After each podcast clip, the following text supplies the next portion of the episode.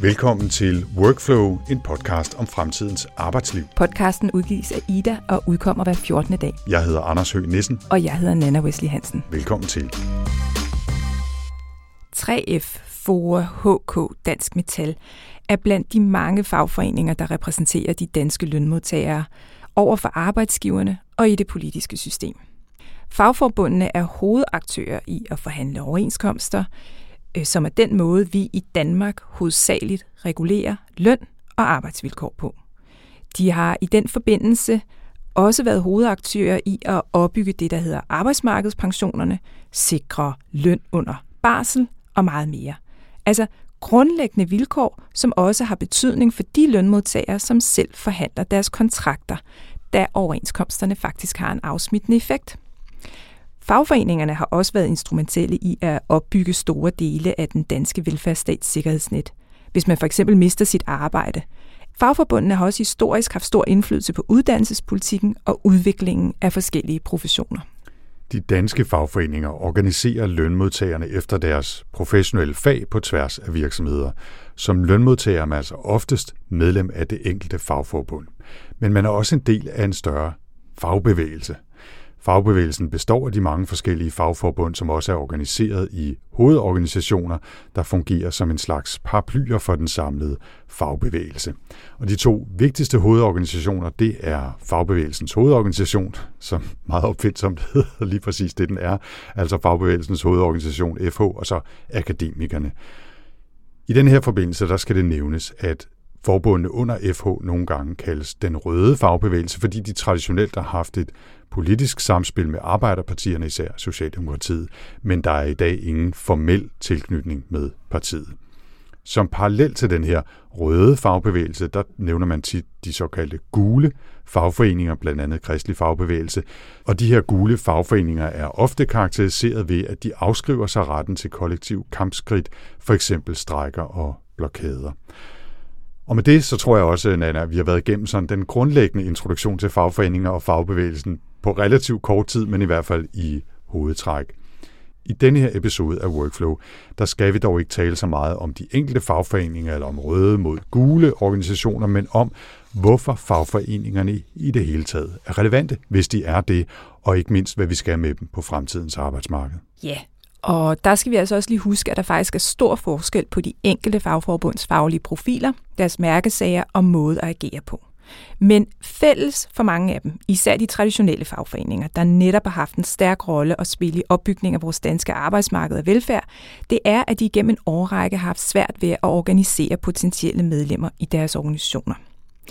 Ifølge en undersøgelse fra 2021, lavet af nogle af mine kollegaer fra FAERS, altså forskere fra Forskningscenter for Arbejdsmarkeds- og Organisationsstudier på Københavns Universitet, så var organisationsprocenten blandt alle beskæftigede og ledige 73 i 2000, mens den i 2018 var faldet til godt 64 procent. Andelen af beskæftigede lønmodtagere ledige, som er medlemmer af en traditionel overenskomstbærende fagforening, var i 2000 godt 69 procent, mens den var faldet til godt 53 procent i 2018. I denne episode ser vi nærmere på, hvorfor fagforeningerne er udfordret på organiseringen af medlemmer, hvad der skal til for at organisere særligt de unge, og hvilken rolle fagforeningerne overhovedet kan og vil spille på fremtidens arbejdsmarked. Vi skal tale med to gæster om fremtidens fagforeninger i dag, nemlig Frederik Enevoldsen, der blandt andet er konsulent i Dansk Metal, og med Christian Lyne Ibsen, der jo er en af dine forskerkolleger på FAERS, Nana. Og vi begynder med Christian. Christian Lyne Ibsen, som er lektor kanskjen Pol og Ph.D. ved FAERS Forskningscenter for Arbejdsmarked og Organisationsstudier på Sociologisk Institut. Og han har gennem mange år arbejdet med fagforeninger, arbejdsgiverforeninger og deres indbyrdes forhold, primært i Danmark, men også ved at sammenligne vores forhold med situationen i andre lande herunder, blandt andet USA. Mit navn er Christian Lyne Ibsen. Jeg er lektor på FAERS ved Københavns Universitet Sociologisk Institut. Og jeg forsker i øh, arbejdsmarkedsforhold, øh, den danske model for at aftale øh, og organisationssystemet. Øh, så det er sådan noget med overenskomster og faglig organisering i fagforeninger, men også arbejdsgiverorganisationer. Og så prøver jeg tit at sammenligne Danmark med andre lande. Jeg tænkte på at starte med, det er et meget stort spørgsmål, men kunne du prøve sådan lige kort at rise op, hvorfor er det lige, at fagforeninger spiller en rolle i Danmark? Jamen, fagforeninger spiller en rolle i Danmark, fordi at de repræsenterer lønmodtagerinteresser. Øh, det gør de via overenskomstsystemet. Øh, det vil sige, at de indgår aftaler og overenskomster med arbejdsgiverne, som regulerer løn- og arbejdsvilkår øh, for dem. Øh, og øh, det er jo så en måde at, hvad skal man sige, gå sammen, øh, lønmodtagerne går sammen øh, og, og laver en form for fælles front imod øh, arbejdsgiverne, øh, således at arbejdsgiverne ikke kan spille de enkelte lønmodtagere ud mod hinanden. Det har historisk været en stor fordel for lønmodtagerne, øh, hvis vi sammenligner os med andre lande, som ikke har øh, de her overenskomstsystemer, øh, som er lige så stærke som i Danmark. Jamen, øh, det har jo så betydet, at der har været dårligere løn- og arbejdsvilkår for, for, for lønmodtagere i, i andre lande i forhold til, til Danmark. Så det er i hvert fald en forklaring på, hvorfor øh, fagforeninger øh, spiller en vigtig rolle i, i, i Danmark. Øh, det de jo så også gør, fagforeninger, det er jo, at de repræsenterer ikke bare lønmodtagere i forhold til arbejdsgiverne, de gør det også i forhold til politikerne og det politiske system. Så det vil jo sige, at når øh, lønmodtagerinteresser er på spil øh, på Christiansborg, øh, men også ude lokalt øh, på, på rådhus og så videre, jamen så kan fagforeningerne tale lønmodtagernes sag. Så det kunne for eksempel være noget med skattetrykket eller øh, ferielovgivning, øh, pension, sådan nogle ting der, som, som lønmodtagerne har interesse i. Kunne du ikke lige prøve kort sådan at rise op, hvordan øh, det her, altså hvilken betydning det har, at man har mange medlemmer? Jamen, det er en betydning øh, på flere måder, kan man sige. Altså den, den sådan symbolske betydning, det er jo noget med legitimitet. Altså at øh, man repræsenterer en stor andel af lønmodtagerne, altså at man er et legitimt talerør for, for lønmodtagerne, øh, som er modparten, altså, eller arbejdsgiverne eller politikerne kan ikke gå hen og sige, jamen, hvem er du? Øh, du repræsenterer jo ikke nogen af de der lønmodtagere. Jo, altså hvis du har mange medlemmer, og er særligt koncentreret inden for de områder, som du, du repræsenterer, jamen så, det, så ser det rigtig godt ud.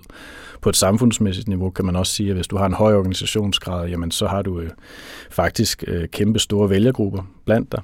Øh, og det er jo noget, som politikerne øh, virkelig øh, tager, tager, tager et notam, at øh, det er faktisk øh, et talerør for, for lønmodtagerinteresser, som jo også er vælger, som også stemmer. I forhold til arbejdsgiverne øh, overenskomsterne, jamen der gælder der jo noget af det samme, altså at man øh, har en større legitimitet, når man repræsenterer flere medlemmer. Men der er også en helt meget mere konkret betydning af, af organisationsgraden. Det handler om konflikt, konfliktvåbnet. Altså at hvis der er strække, jamen så vil medlemmerne strække, men det vil ikke medlemmerne sådan set ikke. Så det vil sige, at det har en meget større effekt, når der er en høj organisationsgrad. Christian, nu øh, fortalte du lige om nogle af de ting, det giver en fagforening at have en solid base, mange medlemmer osv. Bare lige for sjov skyld, hvis du nu skulle vende den om, kunne du prøve at formulere det, hvad kan man sige, negativt og sige, hvad giver det eller hvilken risiko er det for, for fagforeningerne, hvis de ikke har mange medlemmer? Altså hvis de mister mm. den her base? Jamen altså, man kan sige, i, i det daglige for fagforeningerne, så har det jo en, en meget konkret økonomisk effekt, at de ikke får så mange kontingent øh, kroner ind. Øh, det vil sige, at de kan gøre mindre ting øh, rent organisatorisk, end det de kunne før. Øh, der er også mange øh, fagforeninger, som er blevet nødt til at, at skære ned øh, og, og, og ligesom øh, omstrukturere, øh, fordi at de ikke har den samme indtægts, øh, det her samme indtægtsgrundlag, som de havde før i tiden. Øh, så er der det her med legitimiteten, altså at øh, man i nogle brancher, ikke i alle, men i nogle brancher i den private sektor, øh, særligt inden for restaurationsområdet, øh, der er også noget transport, øh, for eksempel, øh, landbruget. Øh, de her brancher er der simpelthen så få øh, øh, medlemmer, at man også nu kan se det i overenskomstdækningen. Altså at der er færre og færre øh, lønmodtagere, som er dækket af overenskomster. Og det har så den betydning i et land som Danmark, som ikke har øh, lovreguleret øh, arbejdsvilkår, øh, og i særdeleshed ikke en lovbestemt løn, jamen det betyder jo så, at på de her arbejdspladser, som ikke er dækket af en overenskomst, jamen der er det jo så op til den individuelle aftale mellem lønmodtageren og øh, arbejdsgiveren at finde frem til et lønniveau. Øh, og der ved vi jo bare af erfaring, at der står lønmodtagerne, særligt i de her brancher, svagere, end hvis de havde en overenskomst. Men hvad så i den anden ende af arbejdsmarkedet blandt øh, akademikere? Mm. Altså, min forståelse er, at øh, akademikerorganisationerne jo faktisk er blevet større og større. Øh, mm. Hvordan ser organisationsgraden ud der? Jamen, øh, den ser øh, stabil ud. Øh, man skal huske på, at, at vi jo har at gøre med nogle erhvervsstrukturelle forandringer, øh, ligesom alle andre steder i verden, hvor vi bliver flere og flere højt uddannede. Så det vil altså sige, at øh, akademikernes øh, forbund har set en medlemsfremgang i absolute tal, øh, og har også holdt en høj organisationsgrad øh, inden for deres område. Øh, så de har jo så set en, en vækst øh, og en medlemsfremgang øh, og en stabil organisationsgrad. Mm. Øh, så, så det ser øh, bedre ud, vil jeg sige, end, end, end det gør øh, for, for de kort øh, uddannede og de ufaglærte. Ja.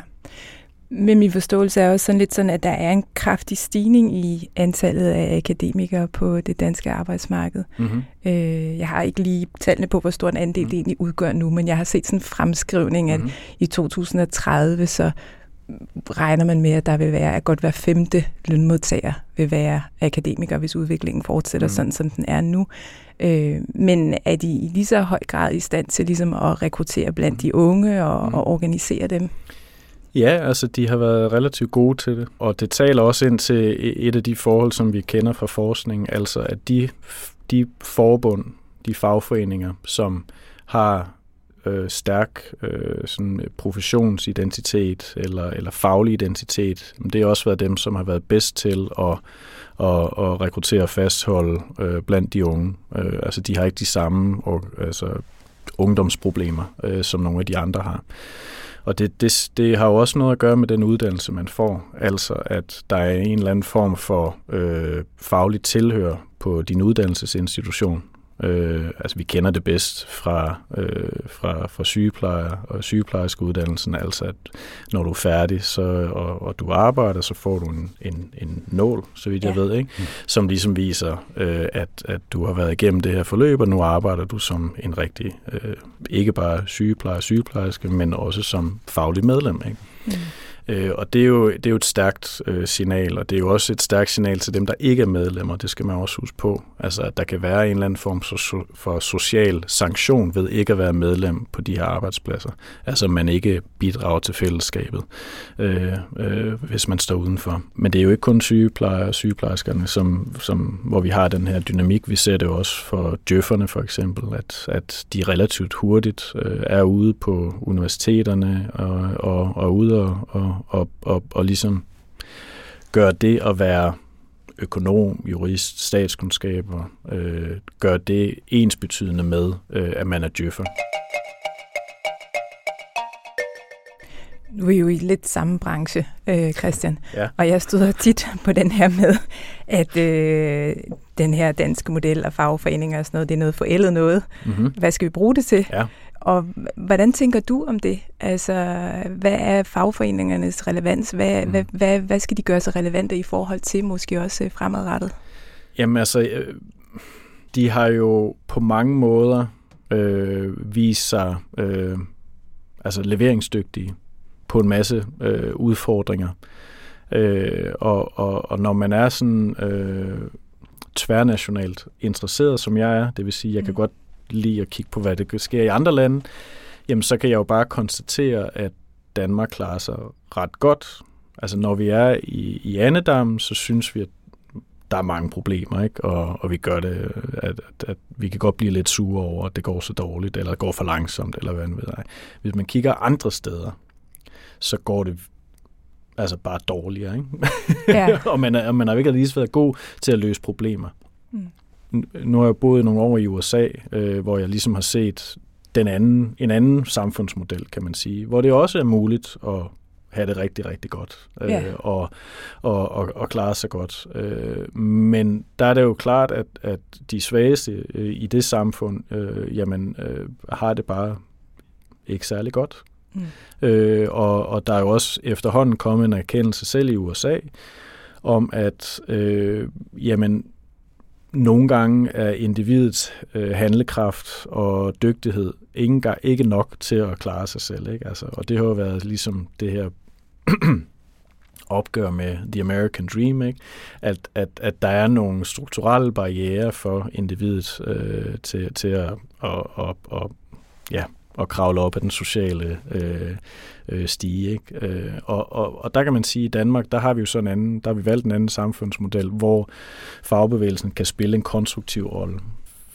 man skal bare holde sig for øje, at hvis, øh, hvis, hvis fagbevægelsen efterhånden bliver så svag, at de ikke længere er en legitim part øh, til at tage store beslutninger, eller regulere overenskomsterne, eller til at tale lønmodtagernes øh, interesser, jamen, hvem skulle så gøre det? Ikke? Ja. Øh, det, det, det er det store spørgsmål, og der vil man bare sige, altså, det kan da godt være, at der kommer nogle andre, der gør det. Det kan da godt være, at partierne selv kan klare det, men alle vores forskningsmæssige erfaringer siger, at det kan de nok ikke.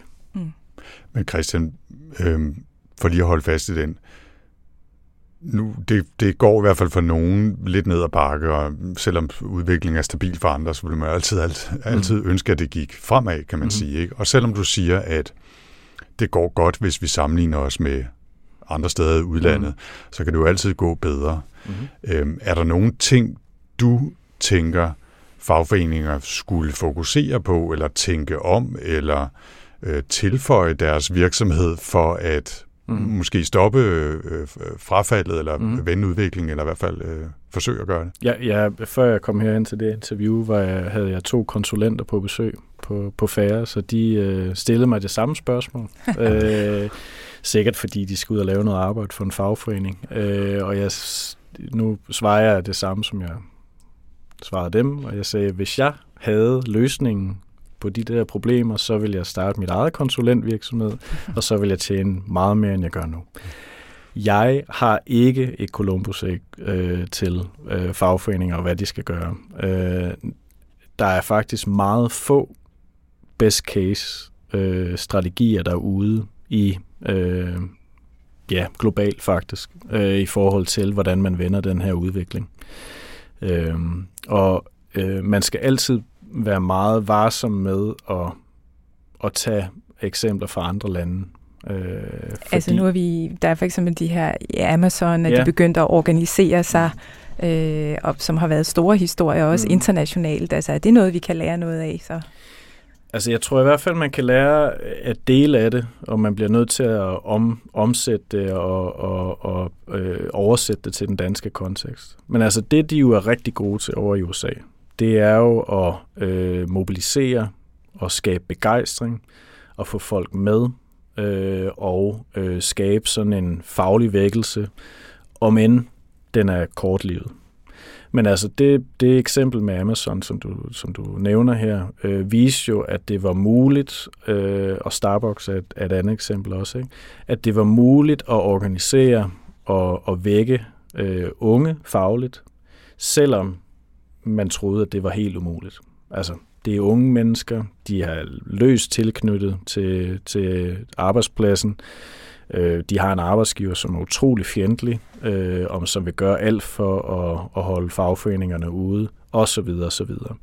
Men de formåede at skabe øh, nogle, nogle, nogle helt basale krav, kan man sige, som de kunne organisere rundt omkring. Og så brugte de så sociale medier og, og, og, og andre øh, øh, metoder øh, til at, at, at klæde de unge mennesker på. Altså, I Starbucks havde de jo sådan nogle møder om, hvordan, de, hvordan man skulle argumentere imod en manager, som kom og fortalte, at nu tager fagbevægelsen alt fra jer. Ikke?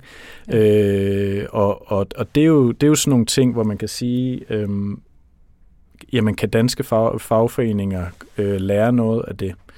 Øh, jeg er en smule skeptisk øh, fordi at noget af den agitation, som der kommer fra USA, er meget arbejdsgiverfjendtlig.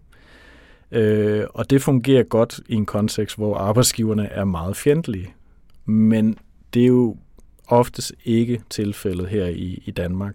Øh, og så kan det virke fremmedgørende, hvis man kommer og siger, at nu skal vi fandme. Ikke? Ja. Øh, men, men det der med at skabe begejstring, finde noget, som særligt de unge lønmodtagere virkelig går op i i deres arbejdsliv, men måske også i nogle andre ting, klima for eksempel. Altså, og så køre benhårdt på, på, på det, sådan så der kommer en kobling mellem deres, der hvor de søger fællesskaber og fagforeningen, så har du en eller anden opskrift for, hvad der måske kunne, kunne virke. Men som sagt, den kobling der, jeg, jeg ved det ærligt talt ikke. Altså, det, det må jeg være helt øh, ærlig at sige. Jeg, jeg, jeg, jeg, jeg har ikke kommet på noget i min forskning, og jeg, jeg prøver jo at læse ret bredt, hvor man siger, okay, wow. Altså, der er masser af enkelt gode eksempler, men der er ikke sådan et land, altså hvis vi kigger på et, et, et sådan makroniveau, hvor alle de der gode små eksempler ligesom er blevet opskaleret til at være en løsning for at vende, vende det hele. Øh, det, det har jeg ikke set. Og så kan man sige, det kan måske være svaret på dit spørgsmål, altså at man skal lokalt eksperimentere, man skal måske øh, segmentere sin, øh, sin kommunikationsstrategier til forske- forskellige grupper. Man skal kommunikere meget anderledes i forhold til de unge, øh, i forhold til de gamle. Øh, sådan nogle ting der. Og det sagde altså her Christian Lyne Ibsen fra Færes. Og så iler vi med det samme videre til vores gæst nummer to, nemlig Frederik Enevoldsen. Frederik har arbejdet med at organisere nye medlemmer i HK Hovedstaden, der er Nordens største lokalafdeling med mere end 17.000 medlemmer. Og han har været ansat som ungdomskonsulent i FH, altså Fagbevægelsens hovedorganisation, hvor han har uddannet organisationer i at organisere unge. I dag er han konsulent i Dansk Metal, hvor han arbejder med uddannelse. Mit navn er Frederik, jeg er 25 år gammel og arbejder til daglig i Dansk Metal. Jeg har også en baggrund som ungdomskonsulent i Fagbevægelsens hovedorganisation, og så har jeg været ungdomsorganiser i HK Hovedstaden. Så er jeg far til Otto, der er med i studiet i dag. Nu er Fagbevægelsen blevet medlemmer, så må vi lave nogen selv. Ja. ja. Øhm, men jeg har også en baggrund i Uddannelsesalliancen, og det er faktisk der, mit, øh, mit faglige og sådan organiseringsarbejde starter. Jeg har været sekretærsleder i den kampagne, der hed Uddannelsesalliancen med, med hele fagbevægelsen, også før fusionen. Så det var FTF og LO og hele elevstudentbevægelsen. Så jeg har bred, øh, bredt kendskab, hvis jeg selv skal sige det, til mange af de øh, organisationer og den målgruppe, vi arbejder med. Hvis vi nu taler om at organisere øh, medlemmer i, i fagbevægelsen, altså hvordan har du lidt mere konkret arbejdet med det, og hvad, hvad for nogle erfaringer eller læringer har mm. du gjort der, kan man sige? Det har jeg gjort på flere forskellige niveauer. Både helt fysisk ude i klasselokaler for på ungdomsuddannelser i hovedstadsområdet, især i, i HK, hvor jeg har holdt oplæg om den danske model og forsøgt at overbevise folk om at være en del af et fagligt fællesskab, men også prøvet at udfordre fortællingen om fagbevægelsen. Det bliver hurtigt øh, røde roser og ølmaver, meget af det, og hvis vi prøver at sælge fagbevægelsen på fortidens sejre, så kan vi lige så godt syge de røde faner om til hængekøjer, for det er ikke noget, der sælger ret mange billetter til unge mennesker i dag. Så det der med at tale om 8 timers hvile, 8 timers søvn, 8 timers arbejdsdag og den 6. ferieuge, altså det var altså meget godt.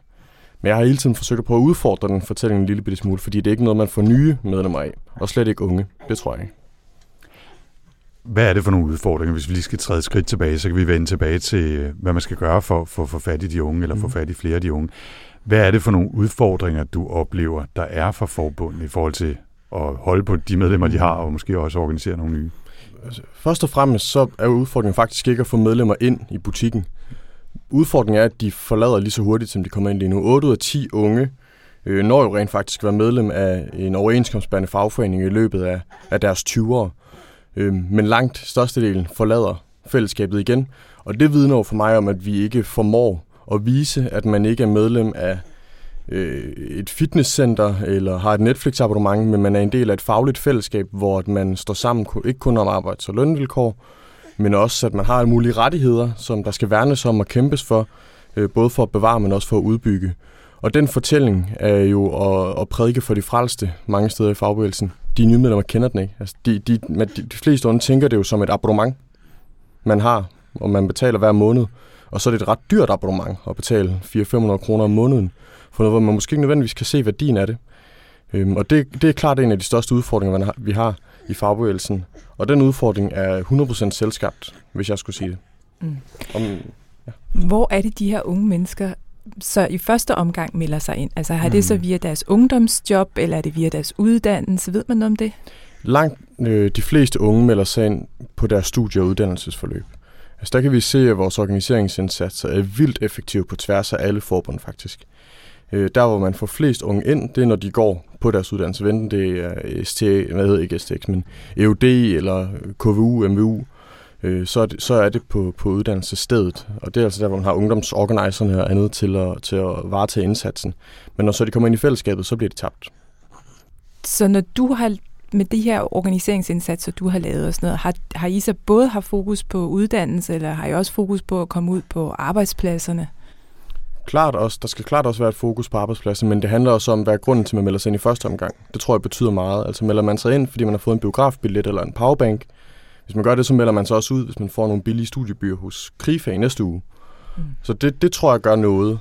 Noget andet er også, at man i mange år i fagbevægelsen har haft en tilgang til medlemmer som noget, der skulle væves. Øh, og vi har skulle kigge på kistebunden for at finde ud af, om økonomien kunne hænge sammen. Og den eneste måde at få økonomien til at hænge sammen fremover med de indsatser, vi gerne vil, det er for, ved at få flere medlemmer ind. Og når det er den vej, øh, tanken er, så, så kommer man også hurtigt til at behandle det som forbruger, og ikke som medlemmer af en forening. Nemlig. Nemlig. Nemlig. Godt sagt, Otto. ja. Så vil jeg ikke lægge dig ord i mund, men altså, det, det lyder som om, at man mister den der, eller har mistet den der fornemmelse af solidaritet, for nu at bruge et godt gammelt øh, udtryk fra da, fra da jeg var ung, ikke? Altså, og at man både fra, fra de unge side, eller de potentielle medlemmers side, og fra forbundenes side, er begyndt sådan lidt at, at se på det nærmest som sådan et regneark. Ikke? Altså, vi skal have så, mm. så så mange medlemmer for at få så så meget indflydelse og så videre, så videre. Mm. Er, det, er det at stramme den for meget? Er det måske lige at stramme den lidt for, altså hvis man kigger på det data, der er Lars Tøgedal fra Aalborg Universitet har undersøgt, eksempelvis den her unge målgruppe, hvor solidarisk er man, hvor fællesskabssøgende er man. Og den ungdomsgeneration, jeg tilhører, som vi har lige nu, er mere fællesskabsorienteret, mere solidarisk end nogen før. Altså også de helliggjorte 69'ere var mindre solidariske og mindre fællesskabsorienterede end den generation af unge, vi har lige nu. Og vi kan jo også se det i alle mulige andre forer. Altså vi kan se den grønne klimavægelse, der vokser. Øh, alt det her MeToo, der har været, Black Lives Matter. Der, der opstår sådan nogle hops af forskellige enkeltsags øh, kampagner, hvor det er unge mennesker, der er drivkraften. Udfordringen for fagbevægelsen er bare, at vi har ikke formået at danne ramme om en eneste af de store, nye øh, forandringsfællesskaber, der er blevet skabt i Danmark i nyere tid. Og det er jo en udfordring. Altså hvis ikke at fagbevægelsen kan bibevare den rolle, man historisk set har haft med at være øh, centrum og arnested for forandringsfællesskaber, og det er vi ikke længere. Så det du siger der, det er, at fagbevægelsen har været vigtig for eksempel i opbygningen af velfærdsstaten mm. og tilkæmpning, at man tilkæmper sig alle mulige rettigheder. Men det er ikke ligesom der, man skal hen at hente argumenter for, hvorfor man skal være en del af fagbevægelsen. I dag så skal der faktisk nogle, nogle nye ting på bordet, for eksempel mm. måske en større engagement i, i klimaet. Er det, er det det, du mener? Ja, det kunne det sagtens være. Altså man kan i hvert fald, jeg synes i hvert fald godt, man kan konkludere, at de, øh, de kampagner, de aktiviteter, de politiske mærkesager, der vinder frem, det er jo dem, hvor der også er både noget progressiv tankevirksomhed, men også hvor der er stor mulighed for både at have ejerskab og indflydelse øh, på selve projektet. Og der er man i fagbevægelsen udfordret med, at man i hvert fald for manges unge, og det tror jeg grundlæggende sådan set også er rigtigt på den lange bane i hvert fald, ikke er voldsomt progressiv, men at man prøver på at finde løsninger, der holder nu og her. Mm. Øhm, og det andet er, at man er enormt hierarkisk opbygget. Jo. Altså virkelig, virkelig langt fra et almindeligt nyt medlem til fagbossernes kontor. Og det er fordi, man har en demokratisk struktur, men spørgsmålet er så, skulle man måske kigge på, om man kunne danne ramme for nogle mindre forandringsfællesskaber. Og det synes jeg, man har lykkes med nogle forskellige steder i fagbevægelsen på forskellige niveauer. Det må du altså gerne lige fortælle mere om. Mm. Jo, men altså dels øh, Ida, som et godt eksempel, ingeniørerne har lavet et rigtig spændende og godt projekt med organisering øh, på en ny måde, hvor det er langt højere grad af de unge, der allerede er ude på uddannelsesstederne, der, øh, der er agitatorerne, øh, som sådan set i en eller anden grad enten bliver frikøbt eller er aktiv i deres forening, og så er det det, der er rammen for den lokale organiseringsindsats. Så er det ikke noget, der kommer ind fra et forbundshus, hvor man presser det ned over hovedet på en uddannelsesinstitution. Der kommer det nedefra op.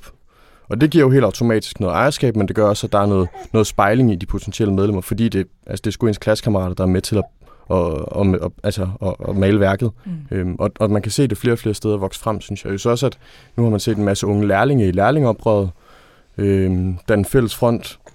Øh, nu her fremhæver det også, at jeg selv øh, lidt har en finger med i spillet i det, øh, i, mit i, mit arbejde i Dansk Metal. Øh, men Lærlingoprøret er jo en kampagne, som startede med 200 lærlinge øh, på tværs af hele landet, der skrev under og fortalte deres egne historier om, hvilken virkelighed de oplevede. Øh, og de historier voksede så, fordi der er så meget genkendelighed i det. Mm. Men, men det var også en fortælling, man i fagbevægelsen mange år har været bange for. Man vidste jo godt, at det ikke var godt nok ud på erhvervsuddannelserne. Man vidste godt, der skulle investeringer til, for at erhvervsuddannelserne var up-to-date. Man vidste godt, at lærerne havde lidt forberedelsestid, og materialerne var slidte og gamle. Men man turde ikke sige det højt, fordi man var bange for at tale fagene ned. Og med lærlingeoprøret, der sagde man højt og klart og tydeligt, der skal investeringer til, for at de her fag kan blive gode, fordi at vi er vildt stolte af vores fag. Og det er vores stolthed, der gør, at vi kræver investeringer. fordi vi ved, at vi kunne blive endnu dygtigere, end vi i forvejen er, og fordi vi synes, vi fortjener det. Og den fortælling var ny og har resoneret og skabt jo en bevægelse internt i fagbevægelsen, der har fået en masse unge til at blive aktive. Ja. Jeg har et, øh, et spørgsmål, som er dukket op i hovedet på mig, mens du har siddet og talt, Frederik. Så, så jeg skal lige prøve at se, om jeg kan, jeg kan gøre det øh, på en bare nogenlunde stringent måde. Ikke? Men vi talte tidligere om, at der måske har været en tendens til, at når man, øh, vi giver de unge en powerbank eller øh, hvad ved jeg, en rabat på et nyt sæt hovedtelefoner, og så får de et abonnement, så melder de sig ind, og man tænker lige så på det som sådan en handel. Der kunne jo godt, kunne man forestille sig, eller det er i hvert fald mit åbne spørgsmål, der kunne jo godt være en tendens til det samme her, altså hvis man ser på en lang række enkeltsager som fagforbund, at man laver, altså ligesom lægger vægt på enkeltsager, som man ved mm. optager de unge, og så kommer de ind på grund af den enkeltsag, men ikke nødvendigvis, øh, at de også samtidig kører ind på hele ideen om det her mm. fagforbund. Kan du, kan du følge den? Altså, det kunne også godt lidt blive sådan en handel med mærkesager, i stedet mm. for en handel med, med rabatter og gaver for at melde sig ind. Mm. Altså, hvad, hvad, Jamen, hvad det kan jeg sagtens følge, og det mm. tror jeg i virkeligheden også er mit mål. Mm. Altså mit mål er sådan set, at man køber ind på en del af, af, af kampen, og også er villig til måske at bidrage til den. Og så forhåbentlig i processen lærer man, at, at fagbevægelsen er større end bare øh, sygeplejerskernes kamp for en højere løn, men at den også handler om, om barsel, øh, at den også handler om... Ja, præcis. Mm. Øh, og ferie og alt muligt andet. Men at det er faktisk okay, synes jeg, øh, at blive aktiv på grund af en enkelt sag. Øhm, det er i hvert fald meget, meget bedre, end at blive aktiv, fordi man er blevet købt til det. Det er også den der tanke med, om, om man har køb, altså for, sælger nogen et abonnement, øh, ligesom når man skriver sig op til årstiden, så får man den første kasse gratis. Altså er det det samme, når man melder sig i en fagforening, skal man så have det er også det, en god det, det mener Otto i hvert fald. Ja, præcis. Men, men jeg, jeg synes, det er, det er super interessant, og, og hvis jeg må være til at en egen kommentar, ikke også meget mere mm. legitimt at ligesom lokke folk ind med en, med en enkelt sag frem for et abonnement mm. eller en rabat, kan man sige. Ikke? Men hvad tænker du om den indflydelse, det kunne have på fagforeningerne i, i fremtiden, altså i forhold til, hvad, hvad det er for nogle opgaver, de har, i forhold til måske, hvordan de organiserer sig osv.? Mm. Altså, hvad tænker du, hvis vi skal prøve at sådan, trække det lidt op i et ja. perspektiv? Jo, men altså, hvis, nu spørger du, hvad, hvilken indflydelse vil det have på fagbevægelsen? Spørgsmålet er jo også, hvis fagbevægelsen skal have indflydelse, så skal det påvirkes. Altså fagbevægelsen skal påvirkes og ændre sig for at blive ved med at bevare sin indflydelse i samfundet. Hvis det bliver ved som lige nu, så dør vi jo. Altså det, det siger fremskrivninger jo sort på hvidt. Og der, der tror jeg bare, øh, og det er jo ikke fordi, at jeg hverken har tarotkort eller en krystalkugle, hvor jeg kan se ud i fremtiden, men der tror jeg bare, at vi bliver nødt til at kigge lidt, lidt tilbage i vores egen historiebøger om, hvorfor er det, vi eksisterer. Jamen, det, det er, fordi vi gerne vil forandre noget, Øh, og, og den drøm om forandring skal vi være meget bedre til at, at, at, at fortælle unge mennesker, at de kan være med til. Fordi at unge vil gerne. De går bare et andet sted hen lige nu, fordi vi ikke viser, at man også godt kan skabe forandringer fra fagbevægelsens side. Altså tror du, at de unge mennesker så, hvis de så så, at fagbevægelsen måske også havde indflydelse i forhold til en grøn dagsorden og var mm. proaktiv der, ville de så også købe ind på den her anden, øh, altså det her med løn og arbejdsvilkår og sådan noget? Ja, det tror jeg. Altså, og det er jo også et spørgsmål om, vil man helst engagere folk med en tanke om frygt, og vi har en strækkekasse til, når det går galt, til når du vil miste hus og hjem, så kan vi hjælpe dig videre i dit arbejdsliv. Når alt er virkelig skidt for dig, så står vi bag dig. Ellers skal man sælge en drøm om håb og fremtid. At vi vil en bedre fremtid i morgen. Vi tror på, at vi kan være med til at bygge den grønne omstilling. Vi tror på, at øh, vi ikke stopper ved en 6. ferieuge. Lad os snakke om en 7. Skal vi arbejde 37 timer om ugen, eller skal vi arbejde lidt mindre? Kunne man have endnu mere barsel? Altså, hvad, hvad er den næste store kamp? Og der tror jeg bare, at det kan være med til at engagere langt flere, end kun at tale om, øh, tænk hvis det går galt, så er vi her. Og husk lige på, hvad vi skaffede for 50 år siden i fagbevægelsen. I min levetid er der jo ikke kommet arbejdstidsforbedringer overhovedet. Det var den længste periode siden før 2. verdenskrig, uden arbejdstidsforbedringer. Altså det var også ret vildt. Øhm, og, og hvis ikke man formår at få solgt den drøm, så tror jeg bare, at man, man får rigtig svært ved at engagere flere unge. Og det fortalte altså her Frederik Enevoldsen, der altså i dag er konsulent hos Dansk Metal. Vi har været godt rundt i Manesien i dag, Nana. Vi har både været op på de helt store perspektiver for fagbevægelserne, og vi har også været nede i nogle af de meget konkrete ting, som Frederik forestiller sig, man blandt andet kan gøre som, som fagforbund, også for at holde på de unge eller tiltrække flere af dem. Er der noget, du særlig gerne vil fremhæve efter den her diskussion i dag? Jamen altså hele de her diskussioner omkring øh, fagbevægelsens styrke, medlemstal og organisering er jo ikke mit specialområde. Men det er noget, der optager mig meget. Ja. Det gør det virkelig, fordi det, jeg arbejder med netop overenskomsterne, altså det har kæmpe betydning for, for øh, hvad hedder det, fagforbundenes magtposition ved forhandlingsbordet, at de repræsenterer mange medlemmer. Så man kan sige, det er sådan en af grundstenene øh, fagforbundene og deres øh, hvad hedder det, evne til at organisere medlemmer øh, er en af grundstenene i den måde, øh, vi har vores arbejdsmarked fungerer på, ikke? fordi de repræsenterer lønmodtagerne i så høj grad på så mange forskellige arenaer i samfundet. Og det, jeg synes, der er enormt spændende, der sker lige nu, og som jeg er så glad for, at Christian og Frederik vil komme og fortælle om, det er, at der er enormt meget fokus på, på det her tab af medlemmer, også internt i, i fagbevægelsen og hos fagforbundene. Der har lige været en, en, en stor FH-kongres øh, hen over de sidste to dage, forsvundet en lille bit smule, fordi der også har lige været valg.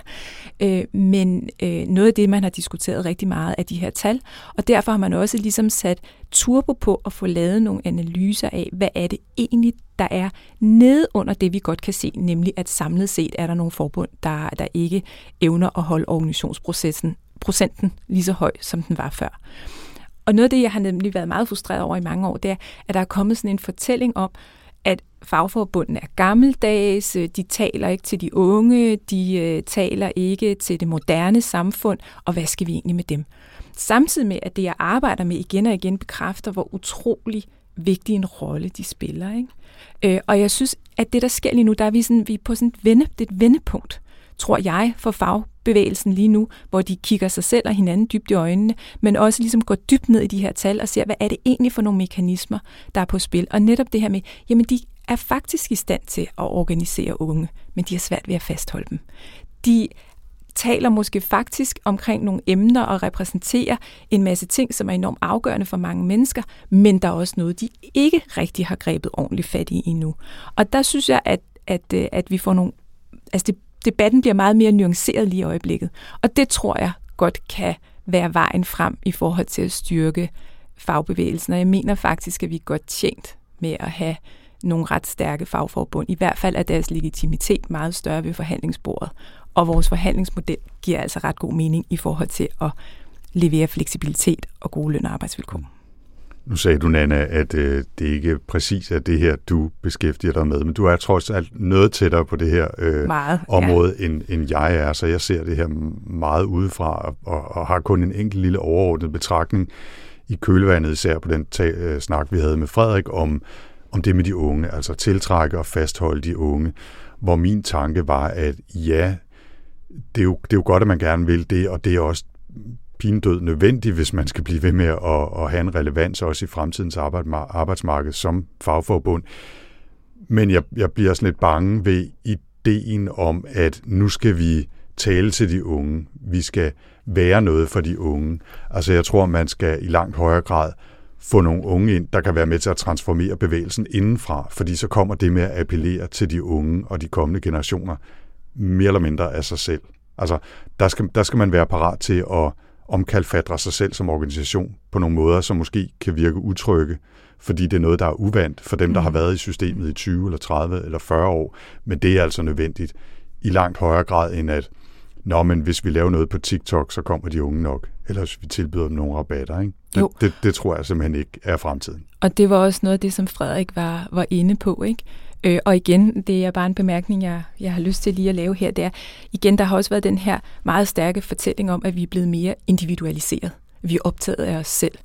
Ja, men hvad betyder det så egentlig? Det betyder jo ikke, at, man, at der ikke er aktivisme og engagement øh, i de, i de, øh, hos de yngre generationer. Tværtimod, de er enormt engagerede, de er enormt villige til øh, at være en del af, af bevægelser og forsøge at påvirke øh, samfundet omkring dem men, øh, men de kræver stiller også krav om, at de selv kan være med til at formulere, øh, hvad hedder det, hvad løsningerne skal være, og hvad målene, målsætningerne skal være med den forandring. Ikke?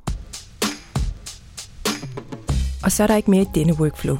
Hvis du vil vide mere om podcasten, kan du besøge vores hjemmeside på ida.dk-workflow, og hvis du vil i kontakt med os, så kan du skrive til os på Twitter med hashtagget workflowida, eller skrive til os via Idas hjemmeside. Workflow bliver produceret af Podlab og udgives af IDA, Danmarks Fagforening for Digitale Hoveder, Naturvidenskabsfolk og Ingeniører. Jeg hedder Anders Høgh Nissen. Og jeg hedder Nana Wesley Hansen. Tak for denne gang.